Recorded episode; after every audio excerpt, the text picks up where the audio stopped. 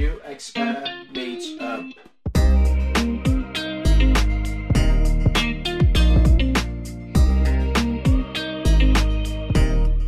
Merhaba. Ee, Bugün size e, Emre'nin de söylediği gibi fikirden koda uzanan dikenli yolda gerçek olay yaşadığımız hikayeleri anlatacağız. Gerçek bir hikayenin detaylarına kadar ineceğiz açıkçası. Öncelikle ben yine de kendimi tanıtayım. Daha sonra arkadaşlarım da kendini tanısın. Ben e, Oplog şirketinde Product Manager'lık, PM'lik yapıyorum. E, maden mühendisliği bitirdim normalde. Daha sonra Amerika'da ses mühendisliği okudum. Gelip sesle alakalı bir girişimde çalıştım, app'te çalıştım. Onun sayesinde Product Management'ı öğrendikten sonra buralara kadar geldim. Gerçi buralar demeyelim, 4 yıldır Product Management yapıyorum. Ötüyor galiba biraz. Neyse. Olcan kendini anlatsın. Ben de Olcan Esen. E, TOBETÜ bilgisayar mühendisliği mezunuyum. Yaklaşık 6-7 senedir kadar sanırım e, sektörün içindeyim. E, Frontend developer, full stack developer, UI designer, project manager gibi farklı bölümlerde görev aldım diyeyim. Şu anda Oplog'da tasarımcı, product lead olarak çalışıyorum. Emre? Ee, ben biraz yaşım küçük. Ee, alaylı olarak sektöre girdim. Ee, babam grafik tasarımcıydı. O yüzden bilgisayarla tanışmam hani bu sayede oldu. Ama kendimi e, yazılıma attıktan sonra benim için olduğunu düşündüm. Ee, uzun süredir de e, full stack developer olarak çalışıyordum ama şimdi biraz daha böyle frontend tarafında geliştirmeler yapıyorum. Ee, öyle. Ee, bu sunumda da biraz teknik taraftan e, detaylar vereceğim. Bu arada şöyle de bir ortak noktamız var. Üçümüz de bu binanın dördüncü katında bulunan Onedio'da çalışmışlığımız var. Ortak olarak bir noktamızı da belirtmek gerek. Şimdi öncelikle benim mikrofonum ötüyor? Neyse. öncelikle fikirden koda giderken bir proje üzerinden anlatacağım. Proje üzerinden anlatabilmek için de şirketimizin nelerle uğraştığını anlatmak istiyorum. Bunu da anlatabilmek için kısaca şirket hakkında daha sonra projelerimiz hakkında bilgiler vereceğim. Oplog 2003, 2013 yılında kurulup Türkiye'nin en hızlı büyüyen teknoloji şirketi seçildi. Ee, Türkiye'deki e, teknoparklarda kurulmuş olan, lojistik alanında hizmet veren ilk teknoloji şirketidir. Ee, yazılım, robotik ve yapay zeka alanında 30'u aşkın mühendisle beraber lojistik, e-lojistik sektörünü şu projelerle uçtan uca kapsamaya çalışıyoruz. Projelerimiz neler? Öncelikle bir, benim de PM'liğini yaptığım Omnitro projesi. Omnitro projesi e-ticaretçilerin e, satış satış yönetim süreçlerini, depo yönetim süreçlerini, kargolama ve iade süreçlerini yönetebileceği, browser'dan tek tıkla yönetebileceği bulut tabanlı bir SaaS projedir. WMS ise e, bizim Warehouse Management System dediğimiz depo yönetim sistemidir. Depoları akıllı bir hale getirir ve Omnitro ve robotlarla konuşa, konuşarak bir maestro gibi yönetir. E, robot öksüz kalmış, buna isim vermemişiz. Robotun bir adı yok ama Amazon'un Kiva'sını bilenler biliyordur. Amazon'un Kiva'sı da neymiş diyorum. Daha iyisi bizde var. Data Highway ise daha böyle Türk Telekom International'a özel ürettiğimiz, yaptığımız bir uygulama. Türk Telekom International'ın dünya çapındaki e, supply chain'ini yönetebildiği bulut tabanlı bir yazılımdır bu da. Peki müşterilerimiz kimler? Bir çoğunu siz de tanıyorsunuz. E, aralarında elektronik devleri de var, butik tişörtçüler de var. Sony, Tupperware, I'm Not Basic, Rossmann, Türk Telekom International, By Pink Floyd, Neo Toys, çeriye ve daha fazla müşterilere, müşterilere hizmet vermekteyiz. İki dakika önce de anlattığım gibi Omnitro e-ticaret şirketlerinin lojistik operasyonlarını yönettiği e, bir platform. Peki kim bu e-ticaretçiler? Personamız kim? Biz kime ürün yapıyoruz? Kime hizmet sağlamaya çalışıyoruz? Kullanıcı profilimiz şu. Aslında bu, bu insanlar beyaz yakalılar ama e-ticarete girmek istiyorlar. E-ticarete girmek için bir web sitesi açıyorlar. Web sitesi açtıklarında bu ürünleri işte satışlarını yönetme, işte e, kargolama süreçleri, paketleme süreçlerini yönetebilmek için kullandıkları bir sistem aslında söylediğim gibi. Biz bunların e, IT ekibi olmasını beklemiyoruz, sahip olmalarını beklemiyoruz. Bu yüzden de yaptığımız tasarımın, yaptığımız hizmetin kullanıcı kullanıcı dostu olması gerekmekte çok, çok önem arz ediyor. e, Omnitro ne, ne yapıyor peki onu anlatmak istiyorum. Omnitro şunu yapıyor. Siz şimdi internetten bir alışveriş yaptığınız anda herhangi bir internet sitesi olabilir. Satın ala bastığınız anda Omnitro'nun görevi başlamış oluyor aslında. E, Omnitro satış bilgisini alır ve ondan sonra depoya iletir. Depo ise bu satış bilgisine istinaden depodan o ürünün bulunduğu yerden alır bir masaya bırakır. Ondan sonra onu paketler ve gitmesi gereken kullanıcıya kargolar. Ee, E-ticaretçi Omnitro ekranında tüm bu süreci gözlemleyebilir, yönetebilir, iptal edebilir. Her şeyi Omnitro üzerinden yapabilir. E-ticaretçi bunun yanında e, ürünlerini depoya yollarken de iade süreçlerini kontrol ederken de Omnitro'yu kullanır. Bunun dışında geçmişe dönük bilgileri tuttuğu için Omnitro, geçmişe dönük de tüm datalara ulaşabilir e-ticaretçi. E-ticaretçi bunun haricinde depoda ne kadar alan harcadığını, aylık ne kadar harcaması olduğunu tıpkı telefonunuzdan kaç GB harcadım bu ay dercesine bakabileceği ekranları da sunmaktadır. Peki biz bunu geliştirirken neler yaşıyoruz? fikirler, product backlog, fikirler feature request'leri, feature request'lerde PBI'lere dönüşecek. Bu yolu anlatacağız şimdi size. E, feature request, özellik talebi bildiğiniz gibi e, bir fikrin kullanıcıya, son kullanıcıya ship edilecek bir özelliğe dönüşmesi için yapılması gereken birçok iş var. PBI'ler feature request'leri oluşturacak. Peki bu fikir kimden geliyor? Patrondan gelebiliyor. E, ekibin içerisinden gelebiliyor ve son kullanıcıdan gelebiliyor bir fikrin ürüne entegre olup olmayacağına, ne zaman entegre olacağına ben ve ekip arkadaşlarım beraber oturup karar veriyoruz.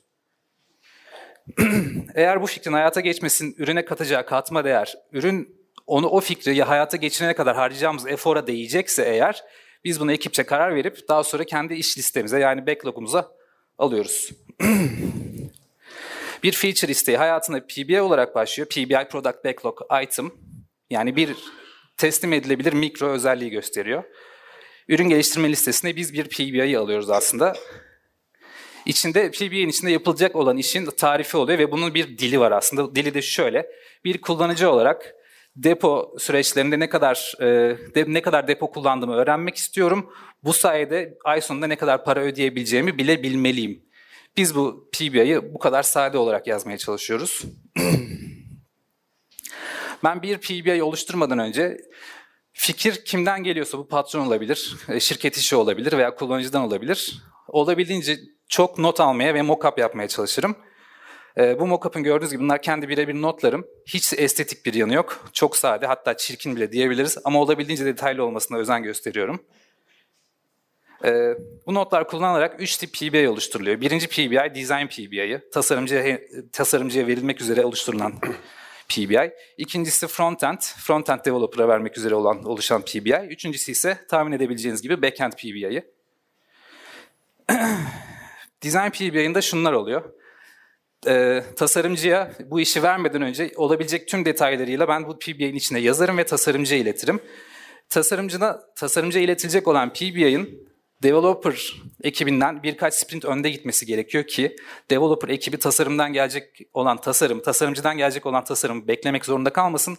O da development süreçlerini yavaşlatmasın diye. Ee, aynı şekilde bu biz bu bir frontend PBI'yi, frontend task'ı diyebiliriz. Burada gördüğünüz gibi tüm o anlatmaya çalıştığım, detaylandırmaya çalıştığım her şeyi burada kabul kriterleri, acceptance criteria dediğimiz alanda her şeyi burada gösteriyorum. Ee, şimdi birazdan da backend PBI'ni göreceksiniz. Birbirine çok benzer iki PBI. Bunların arasındaki tek fark şu. Assign edildiği insanlar birini Uğur'a assign etmişiz.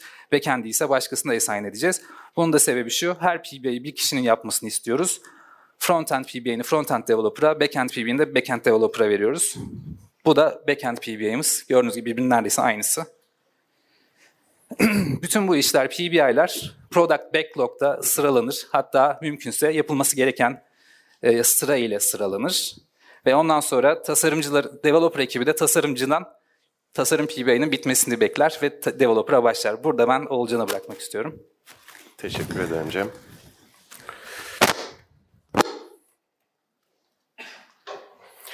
Şimdi ben e, ilk başta biz Omnitro'ya başlarken neler yaptık tasarım sürecinde biraz ondan bahsetmek istiyorum.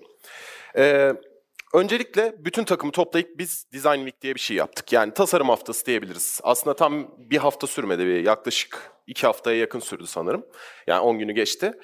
Ee, bunu yaparken de e, Google'ın Design Sprint kitinden örnek alarak yapmaya çalıştık. Ee, Google'ın Design Sprint kiti de der ki e, altı faza ayırıyor aslında. E, understand, Define, Sketch, Decide, Prototype, Validate diye. E, yani şöyle anla, tanımla, e, sketch'ini çiz, karar ver, prototipini yap ve doğrula şeklinde ilerliyor. Bunu neden yapıyoruz? Aslında şu yukarıdaki görsele biraz anlatıyor bunu yani. Hani normalde araştırmayı yaparsın ama işte çıkan sonuç tam aynı şey olmayabilir. Burada bütün takımın hem projeden fikri olması, hem e, tasarımını görebilmesi, hem herkesin aynı çerçevede olması için aslında biraz bunu yaptık. Şimdi fazlardan biraz bahsetmek istiyorum. Bu anlama, understand fazında. E, tabii Google'ın Design Sprint kitinde çok daha fazla aslında pratik var. Biz kendimize uygun olanları seçip onları kullanmaya çalıştık. Çünkü e, büyük yani large scale tasarım ekipleri için de aslında düşünülmüş de bir e, diz- e, sprint kit. Ama e, biz kendi ihtiyacımıza göre, ya bizde bir tane tasarımcı vardı, e, işte developerlar vardı, product owner vardı, technical lead vardı, e, project manager vardı. E, onlara uygun bir şekilde biz kendimize evirip kullanmaya çalıştık. E, mesela bu anlama aşamasında diyor ki Lightning Talks. Bu Lightning Talks şöyle, e, genelde 10-15 dakika süren e, böyle bus- business golleri, araştırmaları, e, işte rakipler kimler, yasal süreçler nelerdir, e, kullanılacak teknolojik altyapı nedir? Bunların hakkında konuşmalar yapıp aslında herkesin fikir sahibi olması projeden için Lightning Talks'la başladık. Sonra User Journey Mapping yani burada da şöyle yaptık. Yani hedef kitlemizi, kullanıcı personamızı oluşturduk aslında. E, ondan sonra da hani kullanıcı sisteme dahil olduktan itibaren neler yaşayacak yani yolculuğu nedir aslında biraz onu çıkartmaya çalıştık. Ee, anlama aşamasından sonra tanımlama aşaması geliyor. Orada da business model canvas dediği e, yani partnerler, e, anahtar bölümler, değerleme, kullanıcı segmentleri gibi e, şeylere içeren aslında bilgi bütünü diyebiliriz. Onları çıkartmaya çalıştık. Daha sonrasında Golden Pets'i, e, ya eminim biliyorsunuzdur Golden Pets'in ne olduğunu. Şöyle, e, kullanıcının üründeki aslında gerçek değeri bulabilmesi için hani yaşadığı en kısa yol diyebiliriz. Hani error'lardan, exception'lardan tamamen ayrılıp hani en golden hakikaten en altın yolculuğu yapabilmesi için çıkarttığı bir e, pet onu çıkartmaya çalıştık. Daha sonra e, çizim aşaması var. Yani bu fikirleri artık kağıda döş- dökme aşaması var. Burada direkt hani kağıt kalem kullandık. E, bu Google'ın e, Design Sprint Kit'i de diyor ki Crazy Eights diye bir pratiği var. Yani şöyle e, bir kağıdı 8'e bölüyorsunuz. 8 dakika içinde herkesten bunu istiyor tabii. 8 dakika içinde 8 tane prototip çıkart yani e, ekran çıkartıyorsunuz, skeç çıkartıyorsunuz. E, şimdi şöyle yani bir tane tasarımcı daha çok developer ve proje owner ve product lead, technical yani daha teknik insanlarla beraber olduğumuz için bizimki biraz crazy tools oldu. Yani biz iki tane çıkartabildik, onu da beş dakikada çıkartabildik mesela. Ee, ondan sonra da bunu e, sharing ve voting kısmı yani birbirimizle paylaşıp ondan sonra oylayıp hani hangisini kullansak, hangisinden hangi parçayı kullanabiliriz, neyden neyi çıkartabiliriz.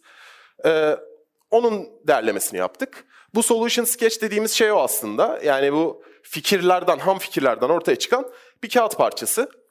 Ee, bunu ondan sonra bütün ekibe sunup e, bunun üzerinden devam edebilir miyiz? Bunu nasıl challenge edebiliriz? Neler olabilir? Neler eklenebilir? Neler çıkartılabilir gibi decide aşamasında da bunları yaptık. Daha sonra prototipe geçtik. Ee, çıkarttığımız her skeç için bir kağıt oluşturduk. Hepsini böyle tahtaya astık. Yan yana storyboard çıkarttık.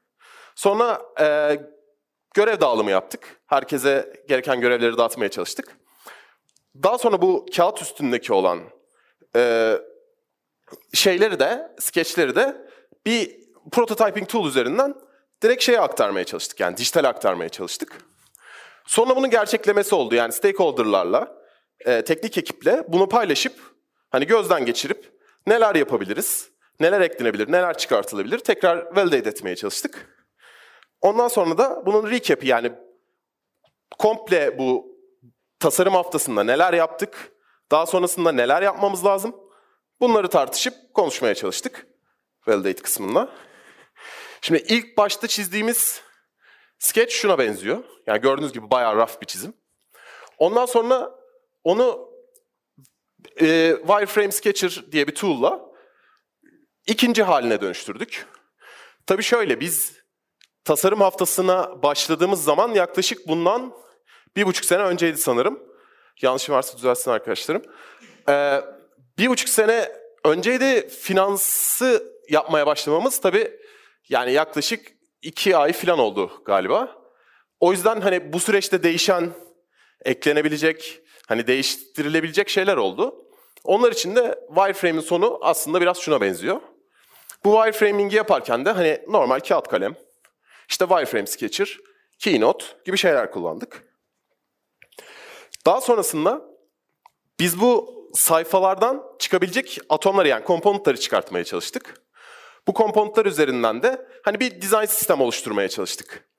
Biz frontend tarafında e, semantic UI kullanıyoruz. Bilmem bileniniz var mıdır? E,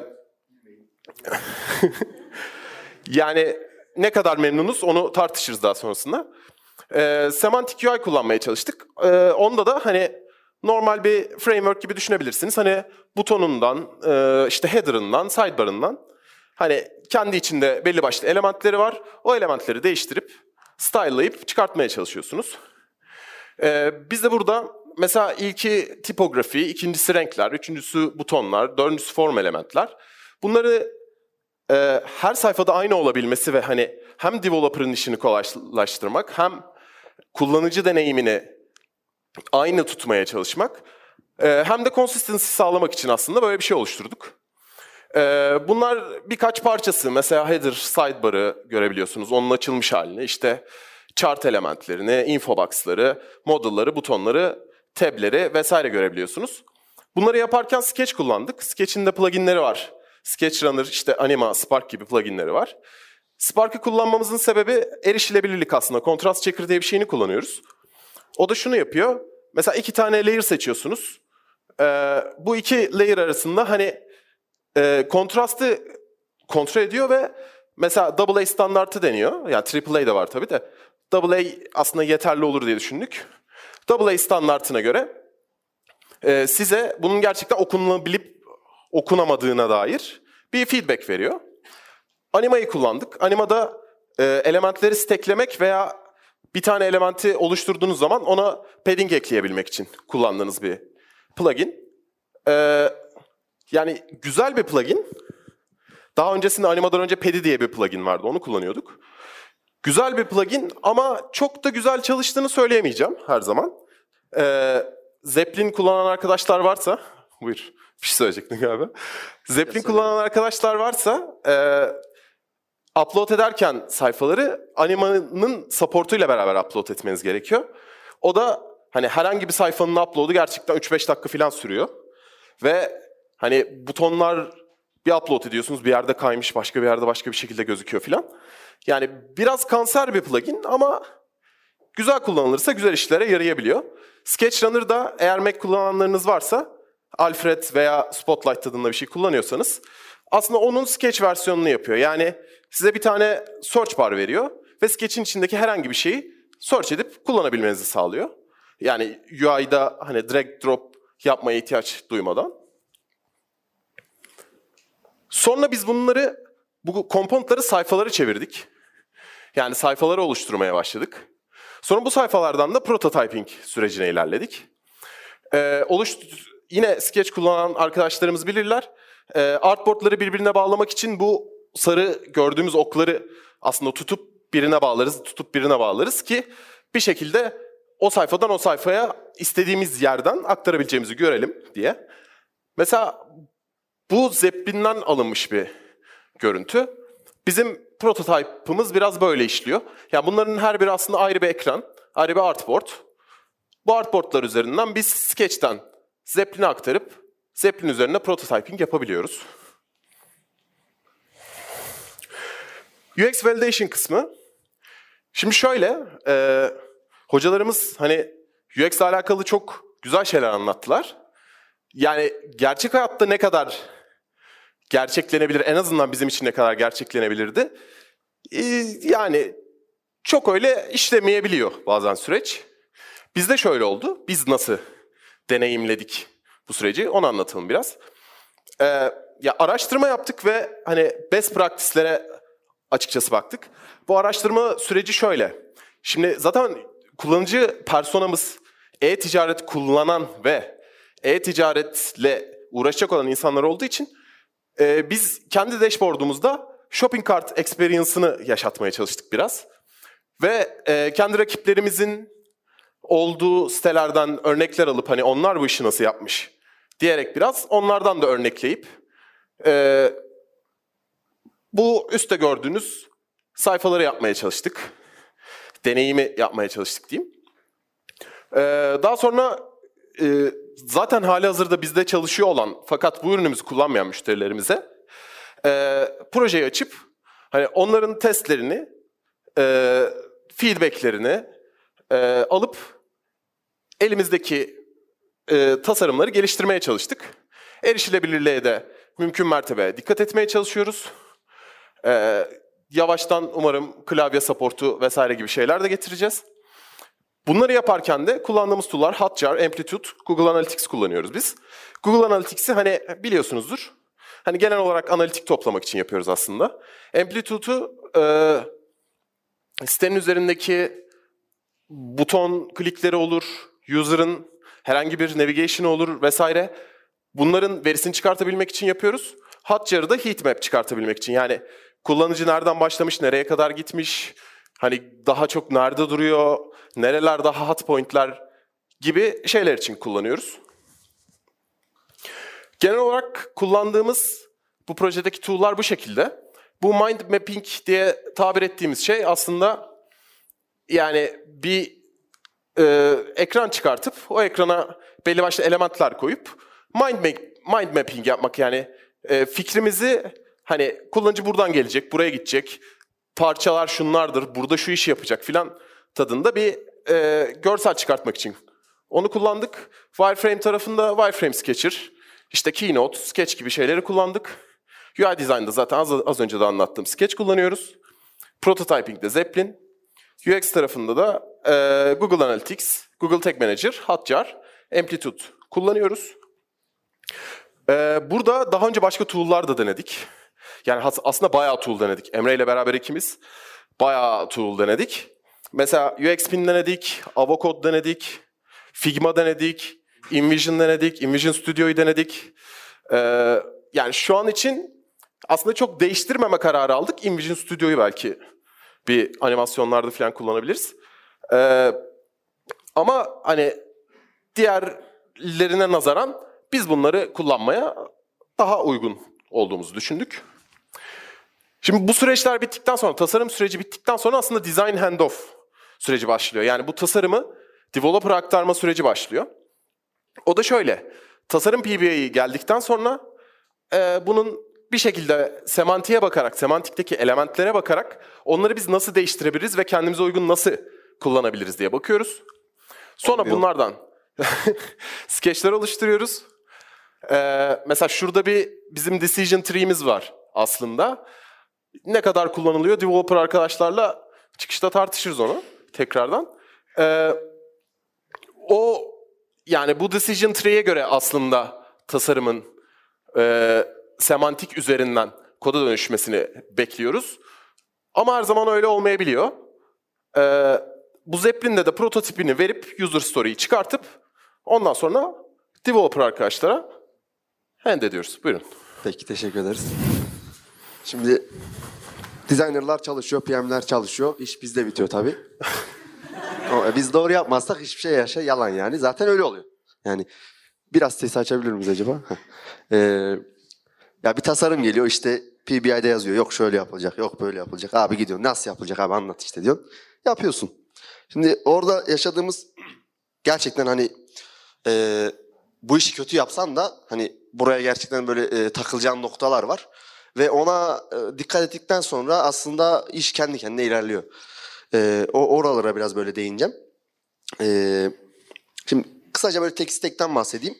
Ee, ama bahsetmeden önce şeyi sormak istiyorum. Hani ne kadar acaba şeye gireceğim, e, tasarım, şey, teknik tarafa böyle derinlemesine gireyim mi girmeyeyim mi diye bir soru soracağım. Aranızda ne kaç kişi yazılımcı? Bir el kaldırabilir mi? Bayağı var. ee, şimdi biz genelde Microsoft teknolojileri kullanıyoruz. Ee, Gold partnerliğimiz var. Frontend tarafında da React, Redux ve TypeScript kullanıyoruz. Ee, kısaca frontend tarafında monorepo kullan yani monorepo architecture'ını kullanıyoruz diyeyim. Pek de architecture değil. Ee, peki şimdi biz projeleri geliştirirken yani bana verilen bir PBI geliştirirken neye dikkat ediyorum? Şimdi ee, bana bir sayfa geliyor ve sayfadaki komponentlerin hepsi 10 kere kullanılacak. Yani ee, bunu sürdürülebilir bir şekilde e, sürdürülebilir hale getirmemiz gerekiyor. Çünkü bizim çok fazla efor sarf etmemiz gerekiyor. Yani bir PBI üzerinde 10 gün düşünülebilir, 10 tane farklı tasarım yapılabilir ama development çok hızlı olması gerekiyor. Çünkü müşteriye ulaşmanın son noktası biziz. Yani o bayağı önemli bir şey bizim yani benim açımdan öyle diyeyim. Bizim şirket iç- içerisinde de öyle.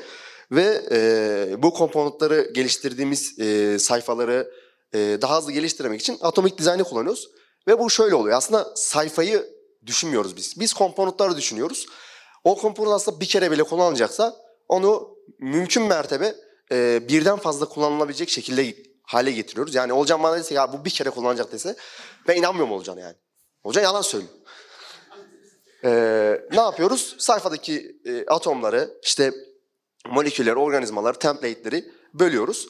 Ee, zaten 10 tane sayfa yapsanız hani içerisindeki sadece belki de 5 tanesinin hatta 10 tane 10 tanesinden bir tanesinin template farkı oluyor. Onu zaten ayrıyetten spesifik olarak yapıyoruz. Ee, bu çok bunun bir tane kitabı var Atomic Design. Çok kısa yani hemen okuyun. Basit bir şey zaten. Ama uygulaması zor. Uygulaması zor. Şimdi oraya geçeceğiz. Şimdi biz dedik ki bu Atomic Design yapacağız ama komponentlarda nasıl yapacağız? İşte semantik UI kullanalım demişler. Ben yoktum. ben olsam olmaz. Sonra işte bu arkadaş semantik UI evirmiş çevirmiş. İşte bu hale getirdik. En son bu. Ama bu olmuyor. Ya neden olmuyor? Şimdi bir elimizde bir UI kit var. Biz bu UI kitin tasarımını değiştiriyoruz ve kendimiz kullanıyoruz ama bizim domainimiz gereği hatta birçok domain gereği farklı komponentler çıkıyor. Mesela örnek veriyorum bunda date picker sevmedik olmuyor yani. Biz kullanamıyoruz o date picker'ı. Gidiyoruz başka kütüphaneye. Ya ne oldu? Ya abi sen çıktın yani o işten. Hani başka bir şey kullanıyorsun. Artık npm dependency ile uğraş. Node modules olmuş bin tane zaten filan. Şimdi sonra biz dedik ki ben gelince dedik. Biz dedik ki bu böyle olmuyor. Semantikten sıyrılalım. Ee, düzgün bir dizayn sistemi kendi içimizde oturtalım ve bunu bir kültür haline getirelim. Şimdi bunun en büyük örneği kimdir? Bunun en büyük örneği Atlassian.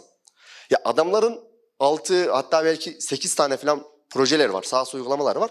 Ve bunlar ne yapıyor?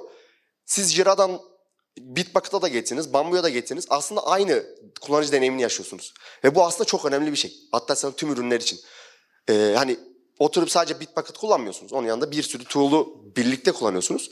Bizim de aslında projelerimiz öyle. Cem'in anlattığı gibi birden fazla proje var. Hatta üstüne gelecek daha fazla proje var. Ee, ve bunları bir kullanıcının hani en başından başlayıp en sonuna kadar depocunun da, developer'ın da, e, yoldan geçen adamın da çok iyi bir şekilde deneyimlemesini istiyoruz. Ve e, bu konuda bize hani bazı kısıtlamalar geliyor teknik taraftan. Biz aslında amacımız Oplog Express projesinde buydu. E, bunda e, ilerideki en büyük amacımız Atlassian gibi open source yapıp e, kullanıcıları açmak, developer'ları açmak. E, şimdi bana bir tane iş geliyor. Ben bu işi nasıl yapayım? Ona başlayalım. Şimdi bana bir finans ekranı geliyor. Adam burada kullandığı işte hangi pakette ne kadar ödeyecek, ne kadar kullanmış. Ondan sonra sözleşmesinin bilgilerini görüyor. Şimdi ben bu ekrana baktığım zaman neyi yapıp neyi yapmayacağıma önceden bir karar vermem lazım. Bir challenge etmem gerekiyor yani. Şimdi Cem PBI'ler ayırırken biraz daha böyle minimal davranmaya çalışıyor. Yani eforu fazla artırmayacak. Yani mesela buradaki aslında dört tane galiba PBI ayrılmıştı burası. İşte üst taraf, tab, tab bölümleri 5 PBI'miş. Tablar, bir de tüm ekran büyük ihtimalle. Ee, sadece frontend olarak 5 PBI. Şimdi PBI'de hatta şöyle göstereyim. Mesela burada diyor ki sadece üst main page ekranını yapmam gerekiyor. Şimdi ben bu PBI bana geldiğinde ben bakıyorum. Biraz önce Uğur'a assign edilmişti. Şimdi bana assign edildi. Çünkü ben birazını yaptım. Sonra Uğur'a çöktü. Filan eforum gitti yani. Neyse. Ee, şimdi burada bakıyorum yani ne yapılacakmış? İşte tenant over girecekmiş. işte finansı görecekmiş falan filan. Ha, tamam diyorum. Buradan okuyorum. Sonra tekrar dönüyorum. Tamam diyorum ben şimdi burada ne yapacağım diyorum. Gidiyorum action'lara bakıyorum. Olcan'ın gösterdiği o gif'e bakıyorum.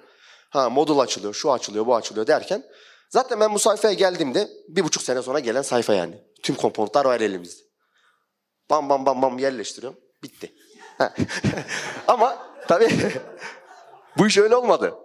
Bu ekran öyle olmadı. Bu ekranda sıkıntı yaşadık. Niye sıkıntı yaşadık? Şimdi burada iki tane yapmadığımız komponent vardı. Şimdi biri progress bar, biri de bu stepli bölüm. Şimdi bana bu PBA geldiğinde ben baktım bu kırmızı olan yer yeşildi. Yani adam kullanacağını kullanmış ama yeşil. Dedim ki Olcan ya bunu kırmızı yapalım dolduğunu anlasın. Ben görünce anlasın dedim. Mesela Olcan dedi ki tamam bunu böyle yapalım dedi. Değiştirdik. Sonra o şekilde devam ettik. Aslında burada demek istediğim şey şu. Hani sadece yani komponentler var. İşte tamam abi bunu yerleştirelim geçelim. Zaten bu kolay bir ekran diye değil. Biraz da böyle challenge etmek gerekiyor. Çünkü e, bu hepimizin e, bir görevi şirket içinde yani oturttuğumuz bir kültür. E, daha sonra mesela bu step'teki tarihler arasında geçişte şöyle bir olay var mesela. Diğer sağ tarafa tıkladığınızda bir sonraki döneme geçiyor. Adam birinci dönemde 12. döneme gidecek. Nasıl gidecek? 12 kere tıklayacak. Ne yaptık? Ortaya bir tane ortaya basınca bir takvim açılıyor. Adam istediği takvim aralığını gösteriyor. Daha yapmadık bu arada. Yapacağız. Hani öyle. Ee, şimdi bunu tabii ne, ne dedim? Hani analiz ettim, challenge ettik. Oğulcan da tekrar gitti geldi. Ben bunu anladım. Kom- olmayan komponentleri yaptım. Atom olabilir, molekül olabilir. Bunları yaptım. Daha- sonra e, bana verilen PBI'yi daki kriterlere göre bu ekranı tamamladım. Ekranı tamamladıktan sonra belli diodeler oluyor. Diode şey yani bir PBI'nin dana çekme kriteri. Yani ne zaman dana olacak? Ne zaman dana olacak? Bu her şeyini yazacaksın. Testini yazacaksın. Test edeceksin. Int'te test et. Staging'de test et. Ölme ya. o Kod yazmak daha kolay. Öyle diyeyim. Test ettin çalışıyor. Tamam o buton çalışıyor falan falan. Ondan sonra en belalı yere geliyorsun. En belalı yer Oğulcan. Gidiyoruz Oğulcan'a. Abi işte ekran bitirdik. Bir bak bakalım. Pikseli yok. Buton kaymış. Böyle olmuş. Git bir daha dön bir daha yap bir daha gel. Filan yani kod yazmak çok kolay. Yani bunlarla uğraşmak ölüm ya. Dökeceğim içimi bugün. Sonra gidiyoruz e, visual review yapıyoruz. Hani bize verilen kriterler doğru çalışıyor mu? Buton olmuş mu? Ondan sonra bazıları kaçıyor.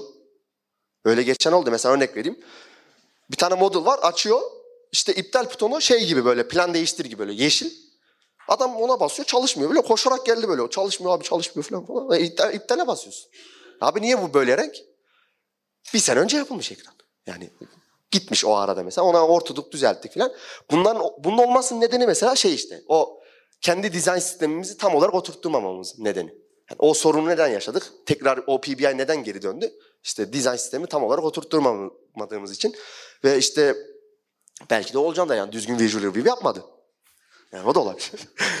gibi. E, visual review yaptıktan sonra aslında bu iş tamam diyoruz. Ve son hale gelip PBI dana çekip müşteriye ulaştırmış, ulaştırmış oluyoruz. Tabii ulaştırma aşaması biraz uzun sürebiliyor. Yani belki 10 gün sonra geçecek, belki hemen geçecek. Ee, böyle yani teknik taraf bu kadar. Basit zor bir şey yok. Olcan zor yani. Ee, teşekkür ederiz. Ee, sağ olun.